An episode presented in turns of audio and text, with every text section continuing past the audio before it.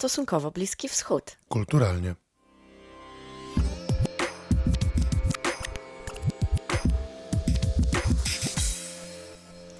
Cześć, witam Was w kolejnym odcinku cyklu Stosunkowo Bliski Wschód kulturalnie. Z tej strony Jakub Katulski. Nie ma ze mną Dominiki, ale Dominika występuje w rozmowie, którą za chwilę usłyszycie. A chcemy Wam opowiedzieć o pewnym szczególnym tomiku poezji, jak to wypisują na naszych twarzach Ramiego Al-Aszka. Rami Al-Aszek to syryjsko-palestyński poeta, który tworzy współczesną poezję arabską. Współczesna poezja arabska nie jest dobrze znana w Polsce, ale właśnie nakładem wydawnictwa Papier w Dole ukazał się ten tomik i chcemy Was przekonać do tego, że warto jest się zainteresować współczesną poezją. Mam nadzieję, że ta rozmowa się Wam spodoba. Rozmawia z nami Filip Kaźmierczak, tłumacz tego tomiku. O samym Filipie też się dowiecie wiele z rozmowy. Cześć Filip, jak dobrze gościć Cię w naszym podcaście. Cześć, dziękuję za zaproszenie. Spotykamy się, żeby porozmawiać o tomiku poezji Ramiego Al-Aszka, jak to wypisują na naszych twarzach, ale zanim może przejdziemy do tej głównej części naszej rozmowy, żeby porozmawiać też o tym, o tej arabskiej poezji, która wcale w Polsce nie jest tak popularna, a tym bardziej nie jest popularna współczesna poezja arabska, powiedz, czy długo już pracujesz jako tłumacz i czy zajmujesz się tylko poezją, czy tłumaczysz także prozę? Ogólnie tłumaczę, znaczy jestem tłumaczem specjalistycznym z języków arabskiego, angielskiego, niemieckiego i polskiego. Literaturę, aha, i zajmuję się tym zawodem od dwa tysiące piętnastego roku. Literaturę czytam od dużo dłuższego czasu. Tłumaczę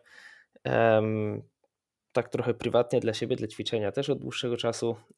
Przed około czterema laty udało mi się pierwszy raz coś opublikować i od tego czasu zajmuję się głównie współczesną poezją syryjską, a czasami tłumaczę również teksty prozą, głównie jakieś formaty eseistyczne czy krótkie opowiadania. A powiedz troszkę więcej, uchyl nam wszystkim rąbka tajemnicy. Jak wygląda taka praca tłumacza, jeżeli chodzi właśnie o wiersze? Bo no, tak sobie myślę, że chyba sam trochę musisz być poetą, żeby tłumaczyć poezję, co? Można to tak powiedzieć, nie wiem w jakim stopniu em, jakby dorastam do tego ideału. Em, ogólnie rzecz biorąc, jakby co do zasady można powiedzieć, że najlepszym tłumaczem, tłumaczką zawsze będzie osoba, która jest specjalistą w danej dziedzinie, a dopiero na drugim miejscu biegle posługuje się przynajmniej dwoma językami. Dużo łatwiej jest zrozumieć jakąś materię, a potem wytłumaczyć ją w danym języku, niż bardzo dobrze posługiwać się dwoma językami i próbować zrozumieć, o co chodzi tym specjalistom, którzy o czymś mówią. I podobnie też jest z literaturą, z różnymi formami literackimi. Myślę, że należy do nich także poezja. Wydaje mi się, że ludzie, którzy w pewien sposób zajmowali się tą poezją także w sposób jakby, jakby bardziej twórczo, czyli sami coś pisali, tworzyli, mają tutaj pewną łatwość w pracy z tekstami poetyckimi, lirycznymi. Ja nie nazwałbym siebie poetą w żadnym wypadku, natomiast miałem różne epizody i przygody z poezją. Zajmowałem się tym głównie jakby pisząc te szuflady i staram się z tego doświadczenia czerpać, ale także dużo rozmawiać z autorami tych tekstów. Staram się dużo różnej poezji czytać, szczególnie polskiej, kiedy jakby w tych okresach, kiedy tłumaczę na język polski, żeby trochę orientować się w różnych prądach, w różnych formach, w różnych formach wyrazu i no starać się jakoś dopasować to do jakby to, co tłumaczę, do tego środowiska polskiego, które będzie te teksty odbierać. A powiedz, czym się charakteryzuje współczesna arabska poezja? Bo dawniej arabski wiersz kojarzony był przede wszystkim z rytmem. Czy dzisiaj jest tak samo? Pytanie to jest bardzo ogólne i nie chcąc burzyć tobie koncepcji tego pytania, trochę tak ironicznie musiałbym stwierdzić, że polska poezja też charakteryzowała się rytmicznością i melodyjnością czy pewną muzyką, tak samo jak i poezja grecka swego czasu. Aktualnie poezja arabska, tak jak i poezja polska czy współczesna poezja angielska, niemiecka, głównie operuje wierszem białym. Jeżeli chodzi o elementy melodyczne czy muzyczne w wierszach, to oczywiście wykorzystuje się także w poezji polskiej współczesnej, przy czym dużo rzadziej jest to już stały rytm czy rym, a dużo częściej różne zabawy muzyczne ze zgłoskami, z sylabami, z brzmieniem wyrazów, jak to na przykład u Mirona Białoszewskiego z jego wieczorem, który nagle rozciąga czy przeciąga się do wieczoru, czyli to czy nagle rozciąga się w szy. Myślę, że tak można na dzień dzisiejszy ogólnie powiedzieć jakby o, o, o tych rodzajach poezji, które, które ja czytam, że posługują się one po prostu inną formą muzyczności w, w, no w tej płaszczyźnie, na tej płaszczyźnie formalnej. A myślisz, że tłumaczenie wierszy białych jest łatwiejsze niż tłumaczenie takich, w których musisz zachować jakiś rytm i, i rymy? Czy jest to równie trudne, tylko po prostu w inny sposób trudne? Nie potrafiłbym tego porównać. Na pewno jest to inna forma wyrazu, jest to inny sposób, tak jak powiedziałaś. Poezja charakteryzuje się ogólnie tym, że, że dochodzi w niej do, do dużego zagęszczenia znaczeń i odniesień wewnątrz tekstu, ale także między danym tekstem a innymi tekstami kultury, czyli nie, nie tylko pisanymi, ale także obrazami, filmami i tak dalej. Um, oczywiście jakby pewne ograniczenia formalne um, sprawiają, że tłumaczenie danego tekstu jest trudniejsze, ale również teksty prozatorskie czy e, wiersze białe mają swoje ograniczenia formalne. E, minimalizm w wierszu białym, jeżeli ktoś rzeczywiście jest e, jakby radykalnym minimalistą, może być równie dotkliwym ograniczeniem przy tłumaczeniu jak rytm czy, czy jakieś tam muzyczne wzorce w wierszu. Powiedz, co twoim zdaniem jest najtrudniejszym elementem pracy tłumacza, czy najtrudniejszym może zadaniem do wykonania? Bardzo chętnie dookreśliłbym to i, i stwierdził, że będę mówił o tłumaczeniu poezji, bo na tym się skupiamy teraz. W mojej pracy nad tekstami poetyckimi no, czasem zniewala czy onieśmiela mnie ogrom różnorodnych odniesień danego tekstu, czyli to, ile znaczeń można w tym tekście wyczytać. Tak? Nie znaczy to, że one tam są, ale trochę jakby jest to tak trochę, że tekst, który został napisany, no jakby nie przykleja się do autorki czy autora do końca świata. On jest tekstem, który um, funkcjonuje jako byt oddzielny, jako byt samoistny. Um, i jeżeli ja potrafię w nim zobaczyć odniesienie do czegoś, um, to ono już w mojej głowie istnieje. No i przy tłumaczeniu oczywiście najważniejsze jest pytanie, czy to odniesienie, czy to jakieś dodatkowe znaczenie, czy ten dodatkowy smaczek ja tylko widzę, ponieważ jest to moje osobiste postrzeganie rzeczy, czy może inni ludzie też to zobaczą, czy jest to element, który należy uwzględnić, czy może jest to element, który mógłbym pominąć na rzecz elementów innych, ważniejszych. I jakby te ciągłe decyzje, sam fakt tego, że tekst poetycki może być interpretowany na różne sposoby w ramach jednego języka.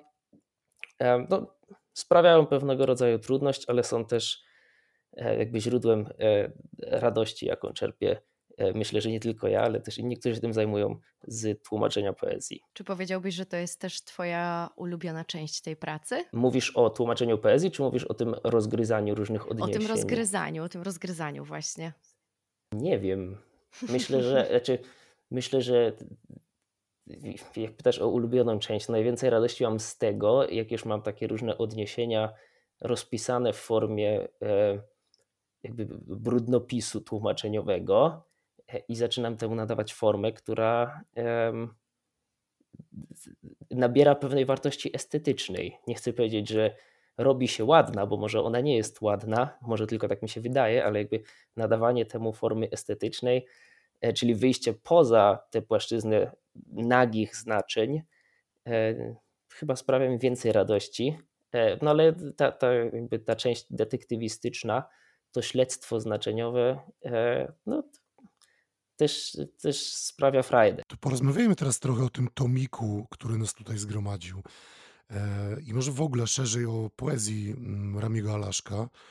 Co ci urzekło w jego tekstach? Kilka rzeczy. Nie wiem, czy, czy um, wszystkie elementy tutaj wymienię.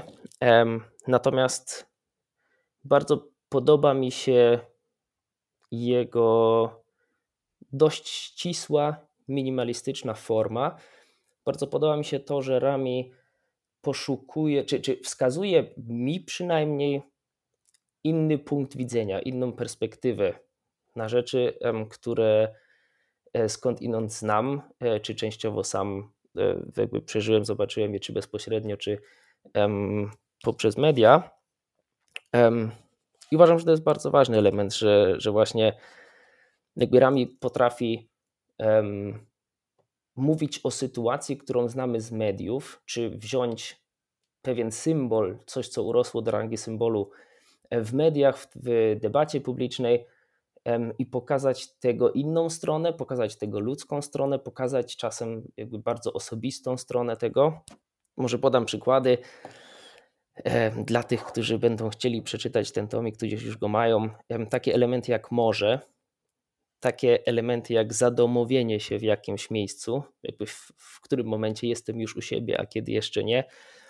Um, koncepcja wojny czy rewolucji, um, ale także bardzo konkretne rzeczy, jakby mnie takie rzeczy też mocno chwytają za gardło, um, mianowicie um, to, że w jednym z swoich wierszy mówi o Ahmadzie. Wymienia to imię Ahmad, jakby nazwał jednego z bohaterów Ahmad. Niezależnie od, od jakby odniesień do rzeczywistych wydarzeń, uważam, że samo imię Ahmad jest tak nacechowane w polskim, w polskiej debacie publicznej, czy w pojmowaniu ogólnym, a także w całej Europie. Ten Ahmad terrorysta, ten sketch satyryczny, jakby Ahmad jest pewnym urósł do rangi symbolu jako, jako imię, a Rami potrafi właśnie do tego symbolu się zbliżyć, nie wiem na ile świadomie czy nieświadomie, um, i obrócić go, pokazać go z innej strony. Um, myślę, że to, to jest taki najważniejszy element, jeżeli chodzi o moje osobiste podejście do tych wierszy. To ja się też trochę podzielę, um, bo też te różne symbole, którymi tutaj e, Rami Al-Aszek gra, y, zrobiła na mnie duże wrażenie y, i wydaje mi się, że nawet gdybym wcześniej nie poczytała o samym poecie, y, to chyba z tych jego wierszy jednak wypływa taki obraz tego, że wiemy w pewnym sensie, może, może nie stricte kim on jest, ale, ale jesteśmy w stanie się trochę o nim dowiedzieć, bo bardzo dużo mówi właśnie w pewnym sensie o uchodźstwie, dużo mówi o mamie, dużo mówi o szukaniu sobie miejsca w nowym świecie, w nowym kraju, o morzu, o ucieczce, o wojnie. Bardzo wiele jest tam takich wymownych symboli, które z jednej strony myślę, że dosyć tam jednoznacznie wskazują nam na jego pochodzenie czy na jego korzenie, ale wiele z nich jest też w pewnym sensie uniwersalnych, no bo jakiś bardziej uniwersalny symbol niż mama. I chciałam ciebie też o to zapytać, czy, czy ty uważasz, że z tego tomiku, jak to wypisują na naszych twarzach, każdy z nas może wyciągnąć jakieś uniwersalne prawdy, które płyną dla każdego z nas? Zdecydowanie. Myślę, że to jest jednym z najważniejszych powodów, dla których biorę jakiś tekst na warsztat, bo szukam w tekstach różnych sposobów wyrażania, tudzież szukania tego, co, co ogólnie prawdziwe, tego, co łączy ludzi jako ogół, a mniej tych takich partykularnych rzeczy. Myślę, że jakby nie wchodząc w jakieś tam konkretne przykłady, powiedzmy to może tak, Mahmud Darwish był poetą palestyńskim w dużej mierze. Bardzo dużo z jego wierszy można również czytać na takim poziomie ogólnoludzkim, ale są wśród jego utworów także wiersze, które zrozumiałe są dopiero dla ludzi, którzy bardzo głęboko siedzą w tym kontekście palestyńskim. Natomiast jeżeli chodzi o wiersze Ramiego, ja również je jakby przy współpracy z Ramim wybrałem do tego tomiku i tu skupialiśmy się na tych utworach, które będą zrozumiałe także dla czytelników polskich, a nie tylko dla arabskich, bo nie zapominajmy, że te wiersze nie były pisane pod tłumaczenie. To jest zbiór utworów pisanych jeszcze przed, znaczy, których pisanie rozpoczęło się przed dwa tysiące piętnastym rokiem, zbiór utworów z dwóch czy trzech różnych um, tomików um, i myśleliśmy tutaj właśnie w sposób szczególny o publiczności polskojęzycznej, kiedy je zbieraliśmy. Ja myślę trochę, że one też odnajdują być może teraz nawet taką nową odsłonę w kontekście wojny w Ukrainie i tego, co się dzieje, że ja czytając jeszcze przed naszą rozmową ten tomik, przeglądając go jeszcze raz, myślałam sobie, to się samo wręcz nasuwało o tym, że uchodźcy w tym kontekście mogą być rozumieni bardzo różnie i wcale niekoniecznie tylko jako ci z Syrii czy, czy gdzieś w ogóle z Bliskiego Wschodu, tylko, tylko ci z Ukrainy także. Więc właściwie taka, chyba trochę taka nowa płaszczyzna też może zostać tutaj odkryta. Chciałbym stwierdzić następujący fakt. Jest tu bardzo wiele płaszczyzn interpretacji, czy rozumienia, czy, czy odbioru tych tekstów. Bycie uchodźcą, czy, czy ucieczka z krajów, w którym najpierw doszło do rewolucji, potem wojny, jest tylko jednym elementem. Więc jakby możemy się skupić również na tym elemencie, ale chciałbym podkreślić, że bardzo ważnym jest w tej książce, w tym tomiku, w innych tekstach, które biorę na warsztat, fakt, że są to teksty wielopłaszczyznowe. Czyli w ostateczności nie można sprowadzać ich do um, takiego jednego elementu. Um, ale już odpowiadając na ten, na ten wątek uchodźczy, um, w pewnym sensie um, nie tylko z tego powodu, ale między innymi z tego powodu wybraliśmy też taki tytuł, jak to wypisują na naszych twarzach, ponieważ są grupy ludzi, czy są ludzie, um, o których mówi się, a których się nie słucha, to znaczy wypisuje się im różne rzeczy na twarzach. To są ludzie, którzy w różny sposób są jakby medialnie przemielani. Nagle widzimy twarz człowieka, który ma trochę ciemniejszą skórę, który ma czarne włosy i to ma nam się po tej jakby medialnej operacji ma się nam to kojarzyć z konkretnymi rzeczami. Jakby to są obrazy. Nigdy w życiu nie słyszeliśmy człowieka, który pochodziłby z danego kraju, czy należał do jakiejś konkretnej grupy, a mamy już jakiś określony obraz danej osoby, nie tylko danej grupy, nie tylko danego kraju, ale jakby każda jednostka, którą automatycznie potrafimy na podstawie jej wyglądu czy zachowania przyporządkować konkretnej grupie, przestaje dla nas się liczyć jako człowiek i staje się po prostu właśnie takim powielonym obrazkiem z innych kontekstów, głównie z mediów, z rozmów z innymi ludźmi. I stąd też ten tytuł. A czy myślisz, że dzisiaj czytanie poezji wciąż ma swoich odbiorców, jest popularne, jest jakaś przyszłość przed poezją? Czy może jednak jest to raczej wymierająca sztuka? Zależy to od rodzaju poezji. Są cały czas ludzie, którzy odbierają poezję bardzo taką intelektualną, bardzo skomplikowaną. Osobiście wolę poezję, która być może nie jest aż tak intelektualnie wyrafinowana, ale przemawia do mnie jako do człowieka i uważam, że może przemawiać do innych ludzi na takim poziomie, poziomie ludzkim, tak? Jakby owszem intelektualnie, ale nie do poziomu niedostępności, to znaczy tylko wybrańcy, którzy będą analizowali ten wiersz przez dwadzieścia dni, zrozumieją, o co może w nim chodzić, czy znajdą tam jakiś sens, czyli coś, co jest intelektualnie ciekawe, ale przystępne, ale też emocjonalnie ciekawe i przystępne. To znaczy mogę odnieść się do tego wiersza jako człowiek na takim poziomie emocjonalnym. Poezja jest dostępna w różnych formach. Ja skupiam się na tej i jestem przekonany, że będzie ona na pewno istnieć i rozwijać się. A jeszcze na koniec powiedz, masz swój ulubiony wiersz Ramiego? Bo ja swój ulubiony mam, dlatego cię pytam o to też. Przynajmniej z tego tomiku. Tak, to może powiedz, jaki jest twój ulubiony, a ja otworzę jeszcze raz spis treści, bo trudno mi tak powiedzieć od razu jakiś tytuł, ale mogę powiedzieć, które należą do moich ulubionych, jeżeli znajdę takich dwa, trzy przykładów. Powiem tak, mój jest z tego właściwie cyklu, bo to jest podzielone na, na, na, na zwrotki, się to narzuca. Być może tutaj przekłamuję, poprawisz mnie najwyżej, który nazywa się Zurück bleiben. Ja nie znam niemieckiego, więc przepraszam, jeżeli kaleczę.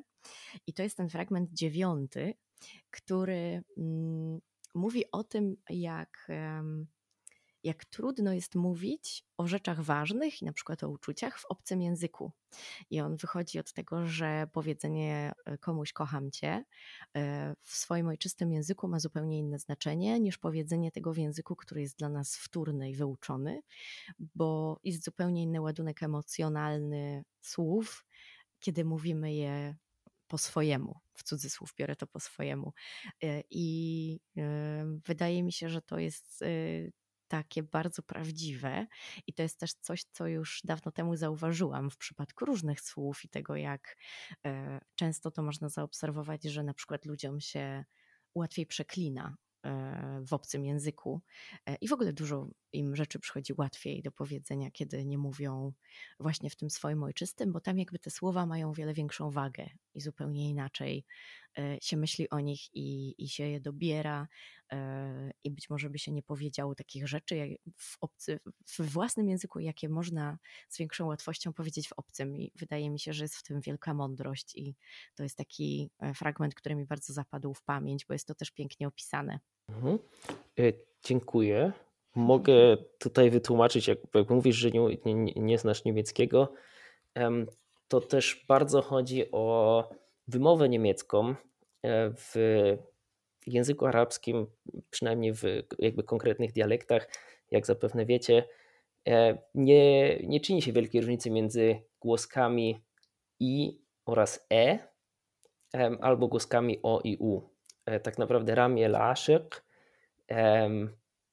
zapisujemy to jakby w tej polskiej konwencji, tak jak to przyjęliśmy do książki przez E, Rami Al-Aszek, ale jakby głoską, która tam występuje jest I. I chodzi tutaj właśnie o tę różnicę między ich liebe dich, czyli to I, i ich lebe dich, czyli to połączenie takiego E i I, które prowadzi do tego, że właśnie ktoś może Ramiego uznać za wielkiego poetę, a on po prostu ma problem z wypowiadaniem słów. A wiesz już, jaki jest twój ulubiony? e, tak, no jednego nie wybiorę, to od razu mogę powiedzieć, natomiast em, wybrałem Świętą Trójcę. Em, pierwszy utwór otwierający cały tomik, Jestem w połowie światłem, em, uważam za przepiękny. Em, I myślę, że mogę to zostawić bez komentarza. Następnie Przekreślam twoje imię. Um, uważam, że jakby można go odczytywać na takim poziomie pisania wierszy, ale mnie bardziej zadowala jakby otwarcie tej interpretacji na różne inne poziomy, także na to pisanie rzeczy na czyichś twarzach, czy wypisywanie rzeczy na twarzach innych ludzi um, i takie tworzenie własnej rzeczywistości poprzez własne wyobrażenia, własne poprzez swoje słowa. No i dodałbym do tego jeszcze Ocalonych, czyli utwór Ocaleni. A to już jest trochę dłuższy utwór. Myślę, że nie, nie będę tutaj wybierał poszczególnych wersów czy wyrażeń. Mam nadzieję, że zachęciliśmy naszych słuchaczy i słuchaczki do tego, żeby zajrzeć i zapoznać się też samodzielnie z tomikiem i zasialiśmy takie ziarenko ciekawości.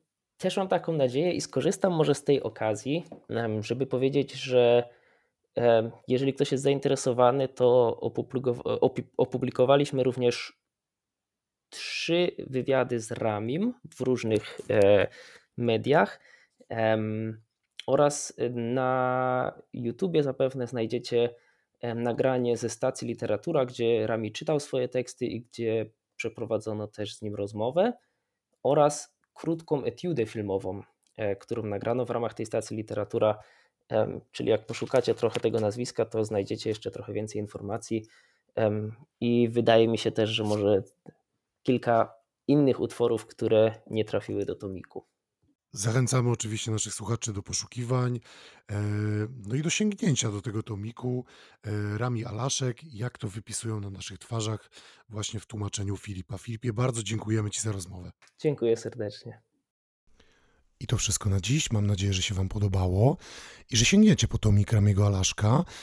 Możecie go znaleźć na pewno na stronie wydawnictwa Papier w Dole, albo zajrzeć na naszą bliskowschodnią półkę na stronie Spółdzielni Ogniwo lub też fizycznie możecie przyjść w Krakowie do Spółdzielni Ogniwo i ten tomik nabyć. I nie pozostaje mi nic innego, jak powiedzieć Wam do usłyszenia w poniedziałek.